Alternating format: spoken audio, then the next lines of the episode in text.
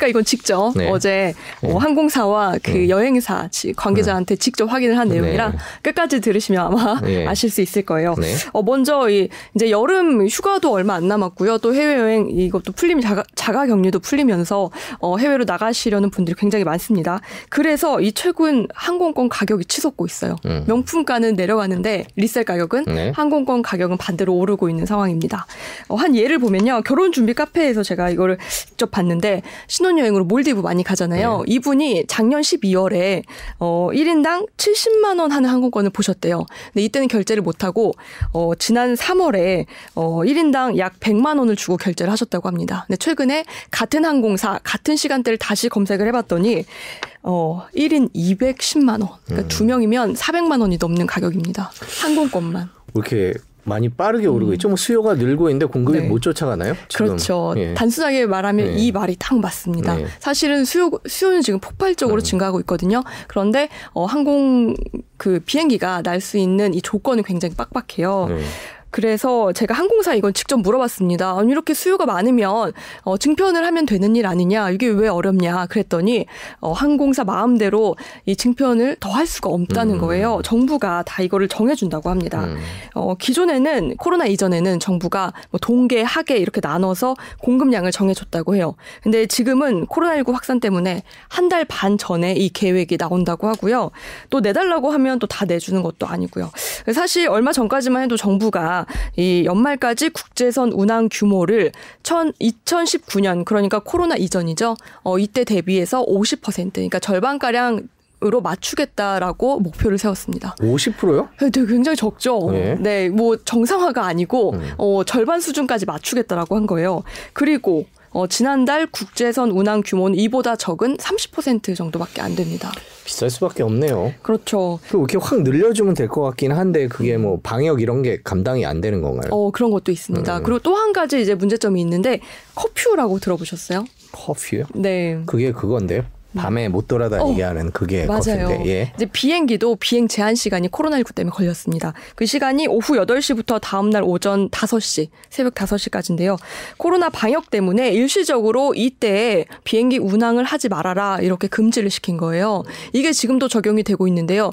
어, 예전에 우리가 동남아 갔을 때 생각을 하면 대부분 뭐 새벽에 비행기를 타고 그렇죠. 또 새벽에 한국에 네. 들어옵니다. 그렇죠. 그래야 뭐 1박이라도 아끼니까. 네. 근데 이런 LCC 항공사가 많이 이 새벽 새벽에 비행기를 띄웠었는데 지금은 이게 다 불가능해지니까 아, 밤에 네. 방역 그 검사를 못 하니까 맞아요 네. 인력이 부족해서 음. 어, 그래서 이것도 사실 공급을 줄어들게 하는 큰 원인이 되고 있습니다.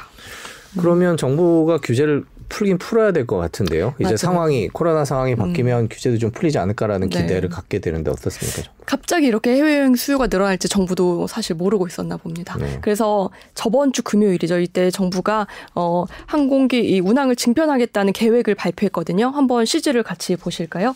원래 이게 기존의 증편 계획이었어요. 그래서 네. 5월부터는 주 100회를 증편하고 7월부터는 주 300회 증편 그리고 엔데믹으로 아예 풀리면 정기편을 아예 정상화 인가시키겠다라고 했는데 이게 지난주 그 금요일 날 나온 거는 6월부터 주 230회나 더 증편을 시키겠다. 아, 새로 나온 거군요. 맞아요. 그러니까. 예. 이게 이것만 추가가 됐어요. 음. 근데 이렇게 되면 어 바로 다음 달부터 230회씩 더 늘어나는 거예요.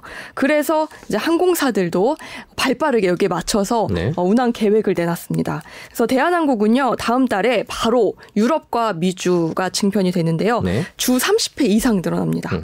어, 일본이나 동남아 휴양지도 늘어나고요. 네. 아시아나도 똑같이 미주, 유럽이 늘어나고 특히 로마와 파리를 어, 그동안은 직항으로 못 갔어요. 네. 사실 그 코로나 이전에는 다 직항으로, 직항으로 갔었던 갔죠? 곳이죠. 예. 네. 근데 이제는 어 한번 경유해서 가야 되는 상황인데 어 6월에 아시안항공이 이곳에 이제 직항으로 갈 계획을 세우고 있다고 합니다. 근데 일본은 네. 아직 열리지가 않아서 음. 직항으로 가도 저희가 입국이 안 되는 상황이라 그각 네. 나라의 상황을 좀 봐야 되는데 자 음. 김혜민 기자 처음에 시작할 때 이제 항공권 네. 싸게 사는 법을 가르쳐 주겠다고 네. 얘기를 했는데 지금 상황만 계속 얘기를 했는데 그러니까 네. 결국에는 운항 편수가 느리면 항공권이 가격이 떨어질 수 있다라는 그런 얘기인 어, 건가요? 어, 그것도 있습니다. 네. 우선 그 얘기를 먼저 좀 해보면요. 네. 당연히 공급이 늘어나면 가격은 자연스럽게 네. 떨어지겠죠. 근데 문제는 어, 앞으로 그 여름 휴가철이 다가온다는 그러니까요. 거예요. 수요가 계속 네. 늘것 같아요. 그래서 이거 항공사에 물어봤습니다. 네. 단도직입적으로. 그랬더니 이렇게 말했어요. 어, 지금까지는 항공권은 오늘이 제일 싸다가 맞았다. 그런데 어, 이제는 가격이 떨어질 가능성이 크다라고 이제 설명을 했고요. 그 그렇다면 제가 이렇게 물어봤죠. 어, 취소 가능한 항공권을 미리 사두고 앞으로 싸게 나올 걸 기다리고 기다려서 나오면 그때 취소하면 되지 않냐 그랬더니 오 그 방법도 좋다라고 얘기를 했어요. 그러니까 가격이 앞으로 떨어질 가능성이 크지만 이게 확실하다고 장담은 할 수 없는 상황이잖아요. 그러니까 지금 제일 빠른 시간 제일 빠를 때 이제 항공권 취소 가능한 거 우선 사두시고요. 조금 비싸더라도 앞으로 6월부터 많이 풀려서 좀 싼 항공권이 나온다면 그때 이걸로 갈아타는 게 좋은 방법입니다.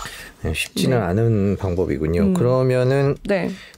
지역에 따라서 가격 차이가 좀 있을 거예요. 음. 아까 뭐 새로 열리는 네. 항로들이 몇 군데 있을 거고 안 열리는 데도 있을 거고요. 그렇죠. 그 약간 새로 열리는 데가 더 떨어질 수도 있고 음. 뭐 약간 지역에 따라서 네. 싸게 갈 수 있는 항공권을 항공권 때문에 피서지를 바꿔야 되나요? 그것도 어. 방법일 수 있긴 있을 것 같긴 음. 한데요. 음, 만약에 내가 가고 싶은 목적 목적지가 뚜렷하지 않고 뭐 조금 다른 데를 가도 상관이 없는 분들이 이거 굉장히 좋은 꿀팁인데요. 지금 사실 유럽이나 미주 이렇게 멀리 가려는 분들이 많아요. 이게 아마 코로나19 풀리면서 아 멀리 여행 가고 싶은데 못 갔던 이 욕구를 해소하고 싶으신가 봅니다. 네. 그래서 상대로 동남아를 가시려는 분들 별로 없거든요. 네. 그런데 이 LCC 항공사들 뭐 에어 서울, 진에어 이런 곳들이죠. 이런 데서는 이 동남아 그 항공권을 특가로 내놓기 시작했습니다. 아, 지금요? 네, 지금 음. 조금씩 풀리고 있고 음. 앞으로 더 많이 나올 거예요. 근데 사실 수요가 별로 없잖아요. 그래서 이 항공권은 특가로 잡기가 상대적으로 유리한 상황이에요. 음. 그래서 뭐 여름 휴가를 나는 동남아로 가도 상관없다 하시는 분들은 이 특가 항공권 나오는 걸 노리는 게 사실 항공권 가격을 좀 아끼는 좋은 방법 중의 하나입니다. 근데 유가가 너무 올라서 음. 유료 할증료도 많이 올랐죠. 네, 지금. 그렇죠. 지금 거의 최고 수준이에요. 네. 이렇게 많이 비싼 적이 없었거든요. 네. 네. 이것도 눈여겨 보시면 좋은데요. 사실 유료 할증료는 어, 한 달 전부터 제가 보니까 항공사 홈페이지 가면 다 공개가 되어 있더라고요. 그래서 어 이번 달은 다음 달은 어떻게 적용될 겁니다. 이거를 이번 달 이제 홈페이지 가서 보시면 되는데 만약에 다음 달이 더 비싸진다 싶으면요. 빨리 지금 당장 구매하시는 게 낫고요. 다음 달 좀 싸질 거다. 그러면 기다렸다 구매하시는 게 훨씬 이득이겠죠. 음. 네, 이것도 한 가지 팁입니다. 네. 네.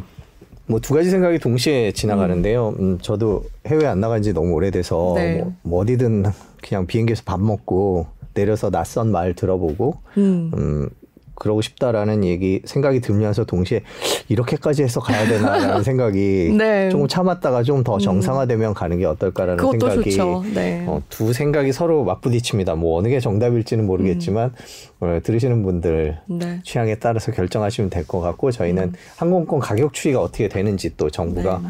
어떻게 하고 있는지 짚어봤습니다. 자, 오늘 경제자유사랑 머스트리트 여기까지 하겠습니다. 저희는 수요일 날 다시 찾아뵙겠습니다. 시청해주셔서 고맙습니다. 감사합니다.